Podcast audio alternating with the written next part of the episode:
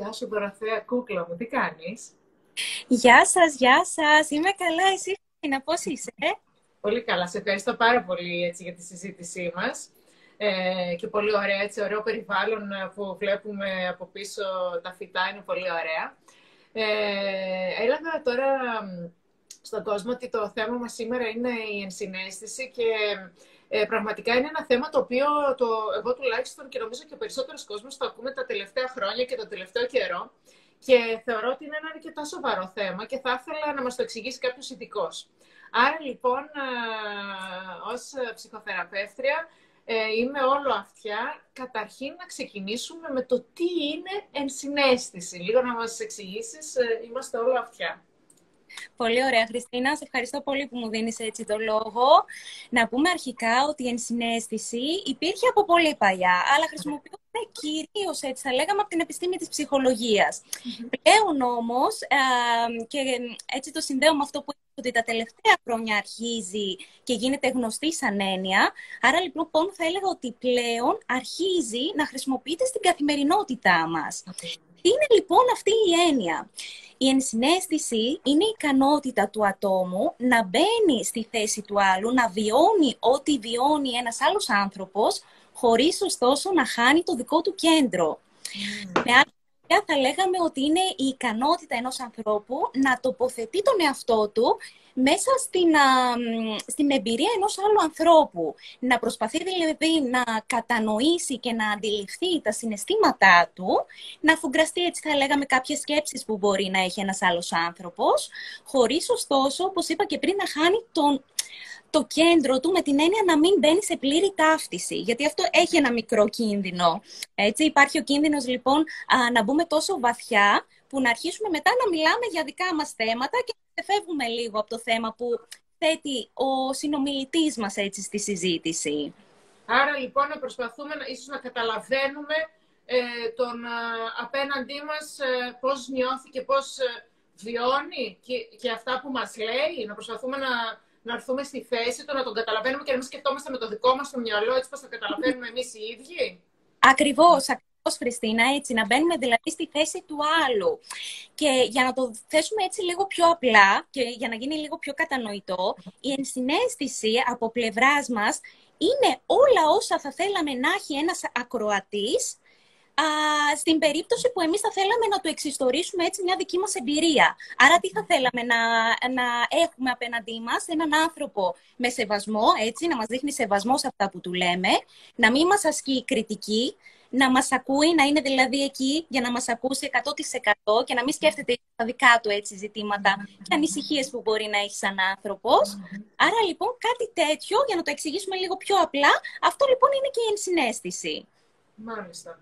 Ε, θέλω λίγο να μου πεις γιατί είναι τόσο σημαντική η ενσυναίσθηση τελικά σε μια σχέση και να πούμε ότι όταν μιλάμε για σχέσεις εννοούμε όχι μόνο η σχέση άντρας με γυναίκα, η σχέση με τη μαμά μου, με τον μπαμπά μου, με τους φίλους μου, με τους πάντες, έτσι. Να πούμε λοιπόν, άρα λοιπόν για την γενικότερη σχέση, γιατί είναι τόσο σημαντικό τελικά το να μην ίσως σκέφτομαι μόνο με το δικό μου το μυαλό και το δικό μου το κεφάλι και ίσως να πάμε και σε μια άλλη ερώτηση μετά θέλω λίγο να μου πεις που λένε ότι οι άνδρες και οι γυναίκες σκέφτονται διαφορετικά.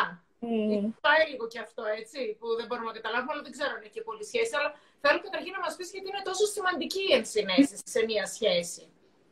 Λοιπόν, η ενσυναίσθηση είναι πάρα πολύ σημαντική για να υπάρξει επικοινωνία. Να ξεκινήσουμε λοιπόν από αυτό το κομμάτι. Για να υπάρξει επικοινωνία πρέπει να έχουμε την ενσυναίσθηση. Άρα λοιπόν ο ένας να μπαίνει στη θέση του αλουνού για να καταλάβει ακριβώς τι βιώνει ο άνθρωπος που έχει απέναντί του.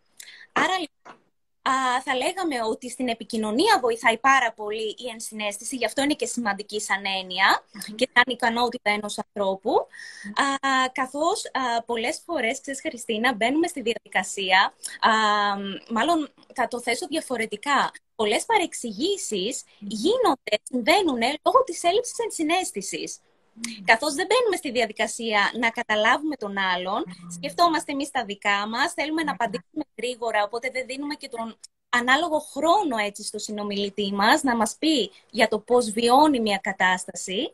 Και πολλές φορές όλο αυτό μας φέρνει έτσι σε πιθανές διαφωνίες που μπορεί να έχουμε πάνω στην κουβέντα ή θα λέγαμε έτσι σε παρεξηγήσεις που συμβαίνουν την ώρα που μιλάμε. Άρα λοιπόν, θα λέγαμε ότι βοηθάει πολύ και γι' αυτό είναι σημαντική ενσυναίσθηση στην επικοινωνία των ανθρώπων, καθώς επίσης και στο να υπάρχει έτσι μια ουσιαστική α, και γεμάτη νόημα σχέση. Είναι σημαντική λοιπόν η επικοινωνία, τελικά είναι πάνω από όλα. Είναι πολύ σημαντική. Ναι, ε, δεν μου λες, έχουμε όλοι οι άνθρωποι ενσυναίσθηση τώρα που το συζητάμε αυτό το θέμα; Λοιπόν, τώρα δεν θα απαντήσω πολύ απόλυτα, γιατί θα πω ότι αλλά έχουμε οι άνθρωποι συνέστηση. Κάποιοι έχουν περισσότεροι και κάποιοι λιγότεροι. Και πώς θα εννοώ αυτό; Α, η ενσυναίσθηση θα λέγαμε ότι έχει τρία επίπεδα. Είναι η χαμηλή έτσι ενσυναίσθηση, η μέτρια ενσυναίσθηση και η υψηλή ενσυναίσθηση.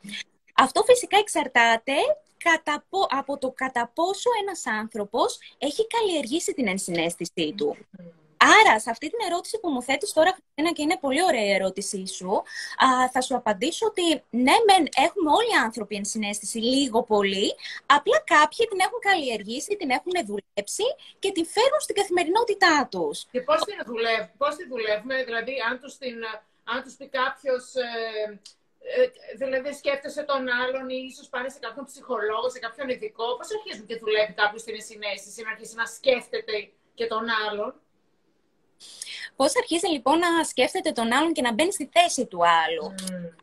Φυσικά θέλει προσωπική έτσι εξάσκηση, μέσα από την προσωπική μας δηλαδή εξέλιξη μπορεί να συμβεί. Mm. Είναι κάτι δύσκολο, δεν είναι εύκολο να αναπτύξουμε αυτή την ικανότητα και τη δεξιότητα. Mm. Χρειάζεται λοιπόν χρόνο, χρειάζεται προσπάθεια, χρειάζεται να αφουγκραστούμε πρώτα τις δικές μας σκέψεις, να αντιληφθούμε τα δικά μας συναισθήματα, για να μπορέσουμε τελικά να καταλάβουμε και να κατανοήσουμε έτσι το τι α, νιώθει ο άλλος και πώς βιώνει μια κατάσταση. Θέλω να πω με λίγα λόγια, ότι, με πιο απλά μάλλον λόγια, το ότι αν δεν αντιληφθώ εγώ τα δικά μου συναισθήματα και αν δεν τα αναγνωρίσω και αν δεν τα ονοματίσω, πολύ δύσκολα θα μπορέσω να κατανοήσω και το πώς βιώνει ένας άνθρωπος μια δική του εμπειρία. Κατάλαβα.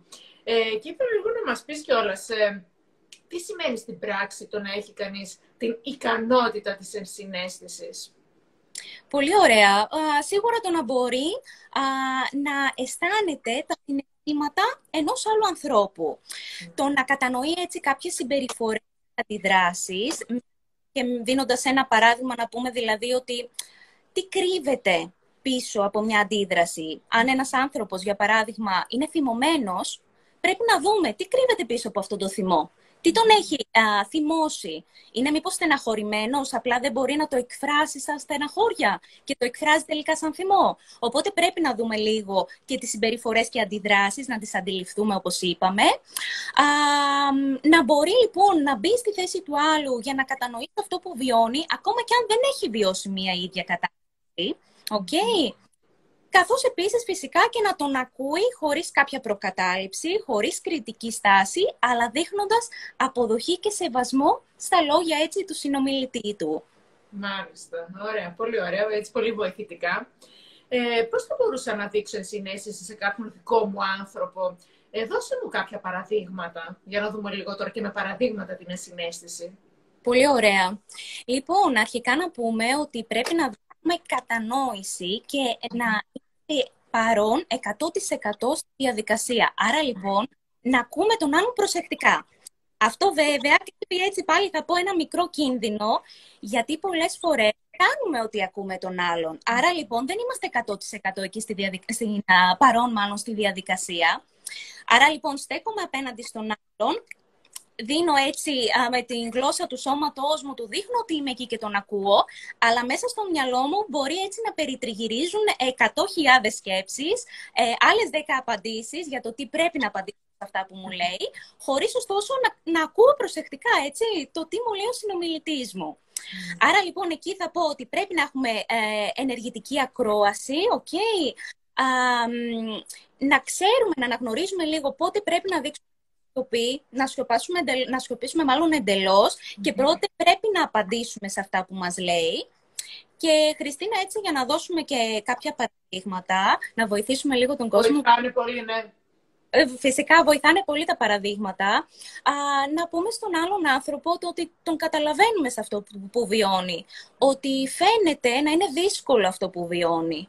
Ότι από το πρόσωπό του καταλαβαίνουμε ότι είναι στεναχωρημένος. Α, ακόμα κατανόηση, και... δηλαδή και η δική μας, η δική μας κατανόηση κιόλας, έτσι πώς θα το μιλήσουμε μάλιστα. Ένα καθρέφτισμα, Χριστίνα, ξέρεις, θα βοηθήσει πάρα πολύ το να καθρεφτίσουμε αυτό που βλέπουμε στο πρόσωπό του. Πολλές φορές βλέπουμε συναδέλφους μας, δικούς μου ανθρώπους, μέσα από την οικογένεια, από το φιλικό περιβάλλον, οι οποίοι α, δείχνουν να μην είναι καλά. Άρα εκεί είναι πολύ σημαντικό. Mm. πίσω, να τους πούμε ότι σήμερα δεν φαίνεσαι καλά, σε απασχολεί κάτι, mm. Θέλει Άρα λοιπόν να ανοίξουμε εμείς μια συζήτηση και μια κουβέντα. Να ανοίξουμε ενδιαφέρον λοιπόν, ε. Ακριβώς. Μέσα από ερωτήσεις μπορεί να γίνει αυτό, έτσι, για να βοηθήσουμε περισσότερο λίγο τον κόσμο.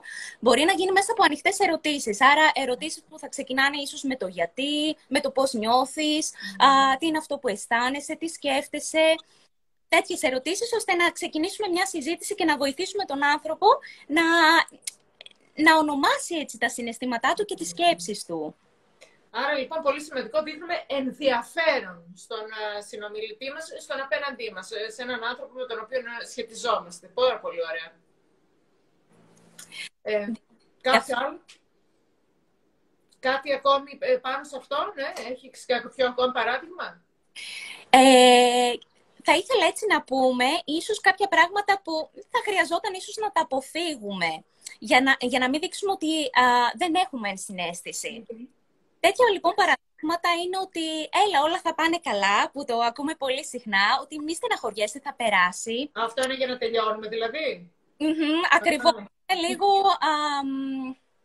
το λέμε, εμείς πιστεύουμε ότι αυτό θα βοηθήσει στον συνομιλητή μας, αλλά στην ουσία θα είναι σαν να μην θέλουμε να τον ακούμε σαν να μην θέλουμε μάλλον να τον ακούσουμε, σαν να μην θέλουμε να τον κατανοήσουμε, σαν να φοβόμαστε αυτό που βιώνει. Άρα προσπαθούμε α, να σταματήσουμε τη συζήτηση. Και αυτό το κάνουμε λοιπόν με αυτές τις φρασούλες έτσι που είπα και πριν ή διαφορετικά ότι έλα τώρα μην δίνει σημασία σε αυτά, α, πάμε μια βόλτα λίγο να ξεσκάσεις. Άρα λοιπόν είναι πολύ άσχημο να προσπαθούμε να αποφύγουμε τον άλλον σωστά με κάποιες τέτοιες εκφράσεις. Πολύ, πολύ ενδιαφέρον. Φυσικά γιατί έτσι δείχνουμε απόρριψη στον άλλον και είναι κάτι το οποίο μπορεί να τον πληγώσει και να τον κάνει να είναι μέσα στον εαυτό του. Άρα λοιπόν να τον αποτρέψουμε από το να, να μιλήσει για αυτό που βιώνει. Κατάλαβα. Ωραία. Άρα λοιπόν αυτά είναι περίπου τα παραδείγματα, έτσι, στο να δείξουμε την ενσυναίσθηση. Τέλεια. Ε, ήθελα λοιπόν να μας πεις κιόλας, με ποιον τρόπο μπορεί κανείς να καλλιεργήσει την ικανότητα της ενσυναίσθησης. Mm. Λοιπόν, α, σίγουρα θα μπορούσε να γίνει μέσα από την ψυχοθεραπεία, να ξεκινήσει δηλαδή ένας άνθρωπος, όπως είπα και πριν, να γνωρίζει πρώτα τα δικά του συναισθήματα, ώστε να μπορεί στο τέλος φυσικά να κατανοήσει και τα συναισθήματα ενός άλλου ανθρώπου.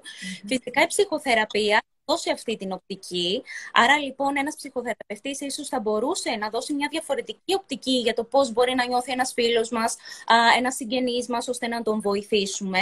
Αλλά το πιο σημαντικό είναι η προσωπική εξέλιξη. Αυτό μπορεί να γίνει είτε με το διάβασμα βιβλίων, έτσι, προσωπικής ανάπτυξης, είτε διαφορετικά μέσα από την ψυχοθεραπεία. Αλλά θα έλεγα ότι είναι μια σταδιακή έτσι διαδικασία. Δεν αποκτάτε ξαφνικά και μέσα σε σύντομο χρονικό διάστημα. Ναι. Καταρχήν πρέπει να το συνειδητοποιήσεις, να σου το πει, αν δεν το καταλάβεις μόνος σου, να σου το πει κάποιος, ο συνομιλητής σου φαντάζομαι, και μετά να θέλεις να έχεις όρεξη να, να το καλλιεργήσει όπως λες και σιγά σιγά να μπορέσεις να. Ε, θέλει λοιπόν να, δείξεις, να υπάρχει ένα ενδιαφέρον για την επικοινωνία με, τον, με, τον, με τους συνανθρώπους σου και από τη στιγμή που έχεις ενδιαφέρον, μετά ε, όλα γίνονται, έτσι. Ακριβώς, ακριβώς. Και να είμαστε 100% εκεί. Γιατί σας λέω ότι πολλές φορές κάνουμε ότι είμαστε εκεί. Mm. Αλλά ουσιαστικά το μυαλό μας ταξιδεύει κάπου αλλού. Πολλές φορές που μιλάς σε κάποιον και που είσαι απέναντί του και αυτός κοιτάει αλλού και σκέφτεται αυτό που λες και δεν σε ακούει καν τι λες. Και του λες να ακούς και δεν, δεν μιλάει άλλο κι αυτό. Mm. Και πολλές φορές και στο τηλέφωνο, εγώ και από το τηλέφωνο το καταλαβαίνω ότι ο άλλος δεν με ακούει. Δηλαδή, τυχαίνει σήμερα να μιλάω στο τηλέφωνο και επειδή είναι όλοι με τα κινητά, δεν, δεν σε απαντάει ο άλλος. Και είμαι σίγουρη ότι άμα έχω ανοιχτή κάμερα, ο άλλος θα είναι αλλού. Δεν, δεν, δεν, δεν με ακούει καν. Έτσι. Και το καταλαβαίνουμε. Λοιπόν, αυτά όλα δείχνουν ε, ότι ο άλλος δεν έχει κανένα συνέστημα, καμία ενσυναίσθηση για τον απέναντί του, έτσι. Ακριβώς. Νομίζω ότι θα ήταν ίσως, θα λέγαμε και πιο τίμιο, να πούμε σε έναν άνθρωπο ότι, ξέρεις, τώρα με απασχολεί κάτι άλλο, αλλά είμαι εδώ για να σε ακούσω ίσως μέσα στα επόμενα λεπτά. Είναι... Ε, εδώ θα ήθελα λίγο να σταθώ και θέλω λίγο να μου πεις κατά πόσο σήμερα ο κόσμος μπορεί να πει την αλήθεια του. Δηλαδή αυτό που είπες μόλις τώρα, ε, συγγνώμη, αλλά αυτή τη στιγμή έχω κάποια θέματα δικά μου και δεν μπορώ να σε ακούσω. Γίνεται να κλείσουμε το τηλέφωνο. Θέλω να μου πεις τι ποσοστό θα στο πει αυτό. 10%? και λιγότερο εγώ θα σου πω. Πολύ μικρό ποσοστό. Αυτό γιατί... είναι φοβερό. Είναι φοβερό, είναι φοβερό πόσο μάλλον σε στενές σχέσεις, είτε αυτό έχει να κάνει με συζυγικές σχέσεις. Δεν υπάρχει καμία επικοινωνία πλέον. Εννοείται, εννοείται Χριστίνα και αυτό είναι πάρα πολύ έτσι α, τώρα δεν θέλω να το χαρακτηρίσω ως δύσκολο, αλλά είναι πολύ επικίνδυνο στις σχέσεις, θα έλεγα. Δηλαδή το να μην είσαι ειλικρινής με αυτό που πραγματικά νιώθεις εκείνη τη στιγμή.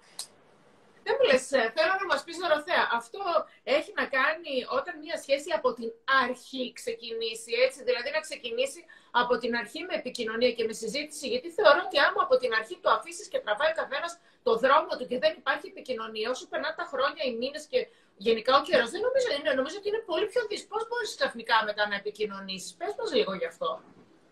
Α, πολύ ωραία ερώτηση αυτή, Χριστίνα. Η επικοινωνία θα λέγαμε ότι χτίζεται σταδιακά. Μπορεί από την πρώτη έτσι στιγμή που υπάρχει, δημιουργείται μια σχέση, να μην υπάρχει καλή επικοινωνία, αλλά αυτό φυσικά δεν απορρίπτει το ότι μπορεί να χτιστεί στην πορεία μια καλή επικοινωνία. Άρα λοιπόν μπορεί α, στην αρχή να μην υπάρχει σωστή επικοινωνία ανάμεσα στο ζευγάρι ή στην ηλία, αλλά σταδιακά να αναπτυχθεί και να έχουμε έτσι ένα πολύ καλό αποτέλεσμα. Φυσικά... Και, και φυσικά και οι δύο να θέλουν, έτσι. Είναι και αυτό σημαντικό, ε. Ακριβώς, φυσικά. Γιατί είναι αυτό που λέμε ότι ένα χέρι μόνο του δεν κάνει παλαμάκια. Χρειάζεται και από τις δύο πλευρές να υπάρξει προσπάθεια και θέληση, έτσι. Πόσες φορές λοιπόν όταν ξεκινάει μια σχέση που είναι, ξέρεις, όλοι, που αυτό που λένε ότι είσαι στο ροζ σύννεφο και είναι όλα πάρα πολύ ωραία, που θεωρώ ότι όταν ξεκινάει και μια σχέση δεν είμαι και πολύ σίγουρη ότι υπάρχει και αυτή η επικοινωνία που λέμε, η βαθιά επικοινωνία. Και περνάει ο καιρός και αυτό το ροζ το συννεφάκι φεύγει. Και μετά είναι που πραγματικά πρέπει να ξεκινήσει ουσιαστικά να επικοινωνεί μια σχέση. Και τι γίνεται σε εκείνη την περίπτωση, εκεί πια βλέπεις χαρακ... τους χαρακτήρες αν ταιριάζει ένα ζευγάρι, έτσι. Γιατί μπορεί ο ένας, όπως λες πολύ σωστά, να θέλει να επικοινωνήσει και να έχει ενσυναίσθηση και να νιώθει τον άλλον, ενώ ο άλλος να είναι ένας κλειστός χαρακτήρας. Και νομίζω μετά από λίγο καιρό που φεύγει, όπως λένε και οι παλιές γενιές που φεύγει ο έρωτας έτσι και το πολύ αυτό που λέμε το ρώσα συνεφάκι, μετά νομίζω ουσιαστικά φαίνεται και η σχέση και δείχνει. Έτσι. Γι' αυτό και λένε ότι στην αρχή δεν είναι καλό να παίρνεις και οριστικές αποφάσεις και σημαντικές αποφάσεις. Δηλαδή στους έξι μήνες ε, πάω να συζήσω ή από την πρώτη μέρα πάω να συζήσω ή ε, πάω να παντρευτώ. Έτσι, αυτά τα, τα, ε, τα πολύ απότομα νομίζω ε, τελικά με, δεν τον έχεις μάθει τον άλλον, δεν τον, ξε, δεν τον γνωρίζεις τον άλλον και ε, είναι, νομίζω δεν είναι καλό πράγμα το απότομα. Είναι καλό έτσι το σιγά σιγά για να γίνει αυτή η ουσιαστική επικοινωνία. Και θέλω να μου πεις, ε, πιστεύεις σε τι ποσοστό πιστεύεις ότι σε ένα ζευγάρι και σε μία σχέση είναι σημαντικό να υπάρχει επικοινωνία; Εγώ θα σου έλεγα στο 100%. Δεν ξέρω τι δείχνουν οι έρευνες, σχετικές έρευνες και αν υπάρχουν σχετικές έρευνες. Αλλά εγώ θα σου πω σίγουρα το 100% είναι η επικοινωνία. Από εκεί ξεκινάει έτσι η σχέση. Για να δημιουργηθεί μια σχέση... όταν μιλάμε για επικοινωνία, μιλάμε για αληθινή επικοινωνία. Για επικοινωνία, αληθινή. Όχι η επικοινωνία που έλεγες πριν, συγγνώμη σε διακόπτω, που μιλάω εγώ και ο άλλος κάθε κοιτάει το ταβάνι και ούτε καν κουνάει το κεφάλι ή μιλάω εγώ και κοιτάει το κινητό ή μιλάει αυτός και κοιτάω εγώ το κινητό, έτσι δεν μιλάμε ότι δεν τα κάνω, έτσι. Πρέπει να είναι λοιπόν, ε, είναι πολύ σημαντικά και μάλιστα θα ήθελα λίγο ε, με την ευκαιρία να μας πεις λίγο και το θε... να μιλήσουμε με την ευκαιρία και λίγο για το θέμα, αφού μιλάμε για την επικοινωνία και για την συνέστηση, να νιώθουμε τον ε, απέναντί μας, να μιλήσουμε λίγο για, για το θέμα αυτό όλο των ε, ηλεκτρονικών συσκευών των κινητών. Δηλαδή, ε, θέλω λίγο να μας πεις μέσα στην ημέρα, σε σχέση με έρευνες που είμαι σίγουρη ότι θα γνωρίζεις, τι γίνεται με τα κινητά, με την επικοινωνία, με αυτό με την συνέστηση. Δηλαδή, τι γίνεται. Ο κόσμος έχει αρχίσει πλέον και η επικοινωνία είναι τα γραπτά μηνύματα. Δεν είναι η κοντινή επικοινωνία. Και πού να μιλήσουμε τώρα για συνέστηση όταν η επικοινωνία μας είναι το γραπτό το μήνυμα; Συμφωνείς; Συμφωνώ απόλυτα, Χριστίνα. Το κινητό πλέον και ο υπολογιστής κάθε μέσο φυσικά τεχνολογίας, έχει δημιουργήσει έναν τείχο, θα λέγαμε, μία πόρτα στην επικοινωνία μεταξύ των ανθρώπων.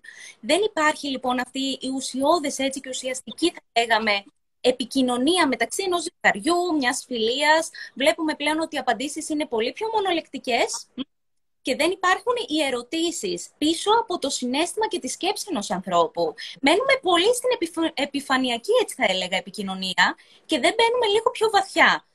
Άρα τα πιο ουσιαστικά, έτσι. Θέλω λίγο να μας πεις πώς προτείνεις ε, για ένα ζευγάρι να, να έχει μια ουσιαστική επικοινωνία και να βασίζεται και στην ενσυναίσθηση. Δηλαδή, να, ε, να νιώθει τον, ε, τον απέναντί του, να αρχίσει να, να βιώνει τα συναισθήματα ε, που έχει, δεν τον καταλαβαίνει. τι πρέπει να κάνει ένα ζευγάρι για να έχει μια ωραία επικοινωνία με βάση την ενσυναίσθηση, να νιώθει και τον απέναντί του; Πρώτα απ' όλα να έχει τη διάθεση να ακούσει, εγώ θα πω. Να κάτσει λοιπόν να συζητήσει για ό,τι απασχολεί τον έναν από τους δύο ή και τους δύο μαζί, γιατί πλέον λειτουργούν και σαν σύνολο.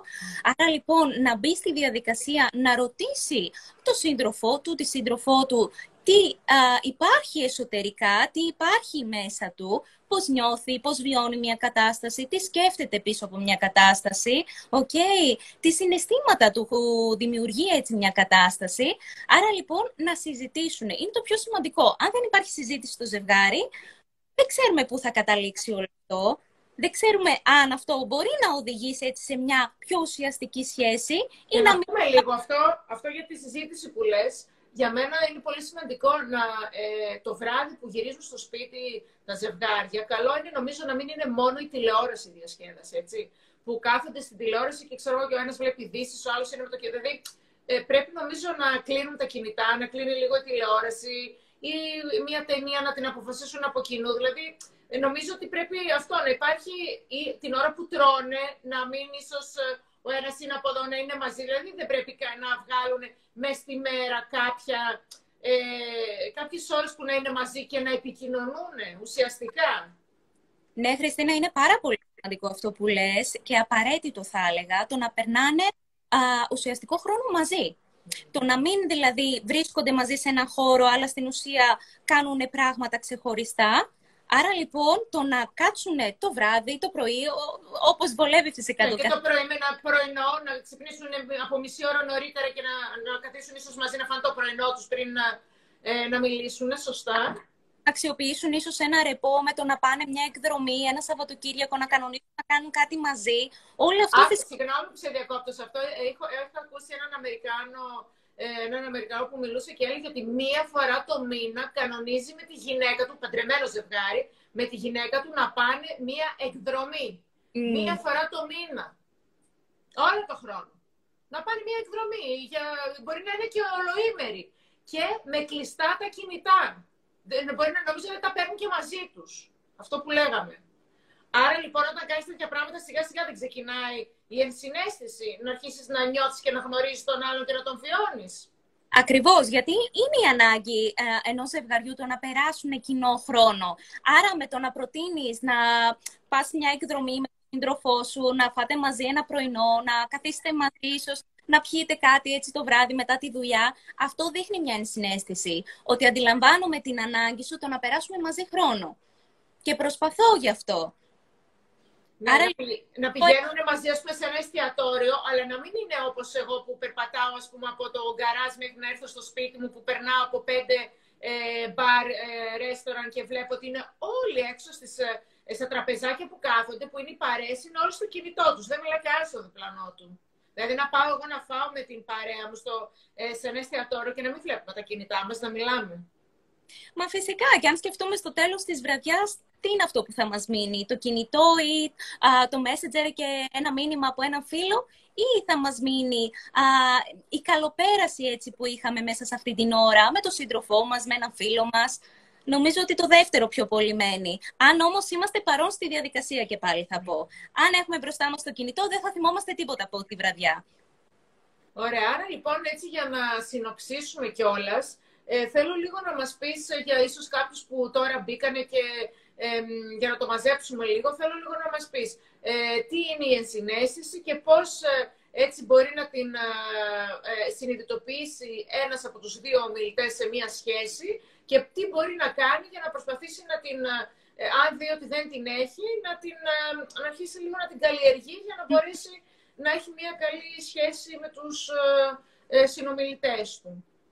Πολύ ωραία, Χριστίνα. Λοιπόν, να ξαναπούμε λοιπόν ότι η ενσυναίσθηση είναι η ικανότητα του ανθρώπου να μπαίνει στη θέση ενός άλλου ατόμου χωρίς να χάνει το δικό του κέντρο. Άρα λοιπόν, χωρίς να μπαίνει στην πλήρη ταύτιση με το τι βιώνει ο συνομιλητής του. Και Α, κάνει τον εαυτό του τελικά. Ακριβώς. Να ασχολείται μόνο με τον άλλον. Με το αυτόν άλλο. Άλλο, άλλη αρρώστια είναι αυτό. Ασχολούμαι μόνο με τον άλλον και όχι με τον εαυτό μου. Έχεις απόλυτο δίκιο, Χριστίνα. Είναι άλλη αρρώστια μόνο για με τον άλλον άνθρωπο ή να μπαίνουμε στη διαδικασία, να φέρουμε δικά μας βιότητα και να δείχνουμε έτσι αδιαφορία για το βίωμα ενός άλλου ανθρώπου, ο οποίος νιώθει την ανάγκη να το μοιραστεί μαζί μας. Άρα εκεί, όπως είπαμε, βιώνει ο άλλος την απόρριψη, έτσι, από εμάς. Οπότε εκεί θέλει λίγο προσοχή με τα όρια, μέχρι πού α, θα μπω στο βίωμα ενός άλλου ανθρώπου.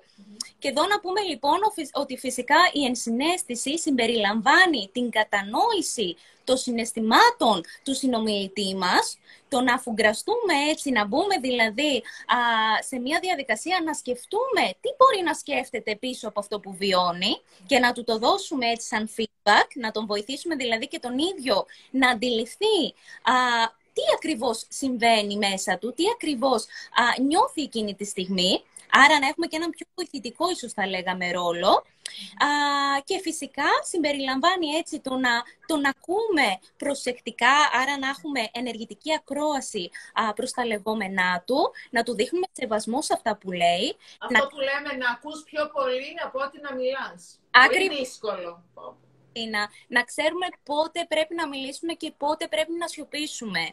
Πολλές φορές μιλάμε πάνω στον άλλον και αυτό δεν βοηθάει. Δεν προλαβαίνει ο άλλος να τελειώσει την πρόταση και διακόπτουμε, ναι. Ακριβώς, ακριβώς. Άρα λοιπόν θα λέγαμε ότι αυτά είναι με λίγα λόγια έτσι η ενσυναίσθηση. Δεν θέλω φυσικά και εγώ να μπερδέψω πολύ τον κόσμο, οπότε κρατήσαμε λίγο και τα πιο βασικά σημεία. Ναι. Πολύ... Να το κάνουμε πιο απλό, σωστό. Ακριβώς. Και Πάρα πολύ ωραία να πούμε λίγο έτσι για, για τους ανθρώπους έτσι που μπήκανε ότι η ενσυναίσθηση είναι μια ικανότητα την οποία, την οποία λίγο πολύ την έχουμε όλοι οι άνθρωποι. Απλώς κάποιοι άνθρωποι την έχουν πιο καλλιεργημένη θα λέγαμε.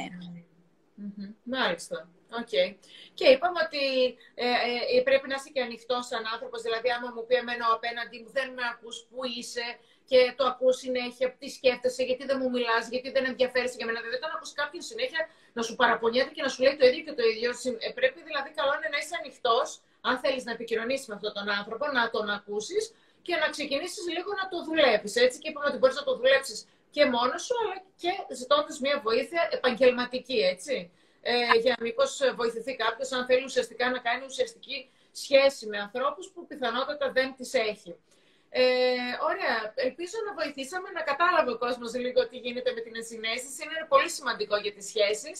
Ε, μου άρεσε πάρα πολύ που συζητήσαμε γενικότερα και για σχέσεις, ότι ε, σήμερα ο κόσμος αποξενώνεται και πώς να νιώσει ενσυναίσθηση όταν είναι όλη την ημέρα με γραπτά μηνύματα και κινητό και όχι με ουσιαστική one-to-one σχέση. Ναι. Ε, να σε ευχαριστήσω πάρα πολύ, Δωροθέα μου, που έτσι ήσουν κοντά μας. Να πω έτσι ότι η Δωροθέα έχει γράψει ένα άρθρο στο positivelife.gr. Υπάρχει μέσα στο site μας για την ενσυναίσθηση. Μπορείτε να το βρείτε κάτω από την κατηγορία υγεία.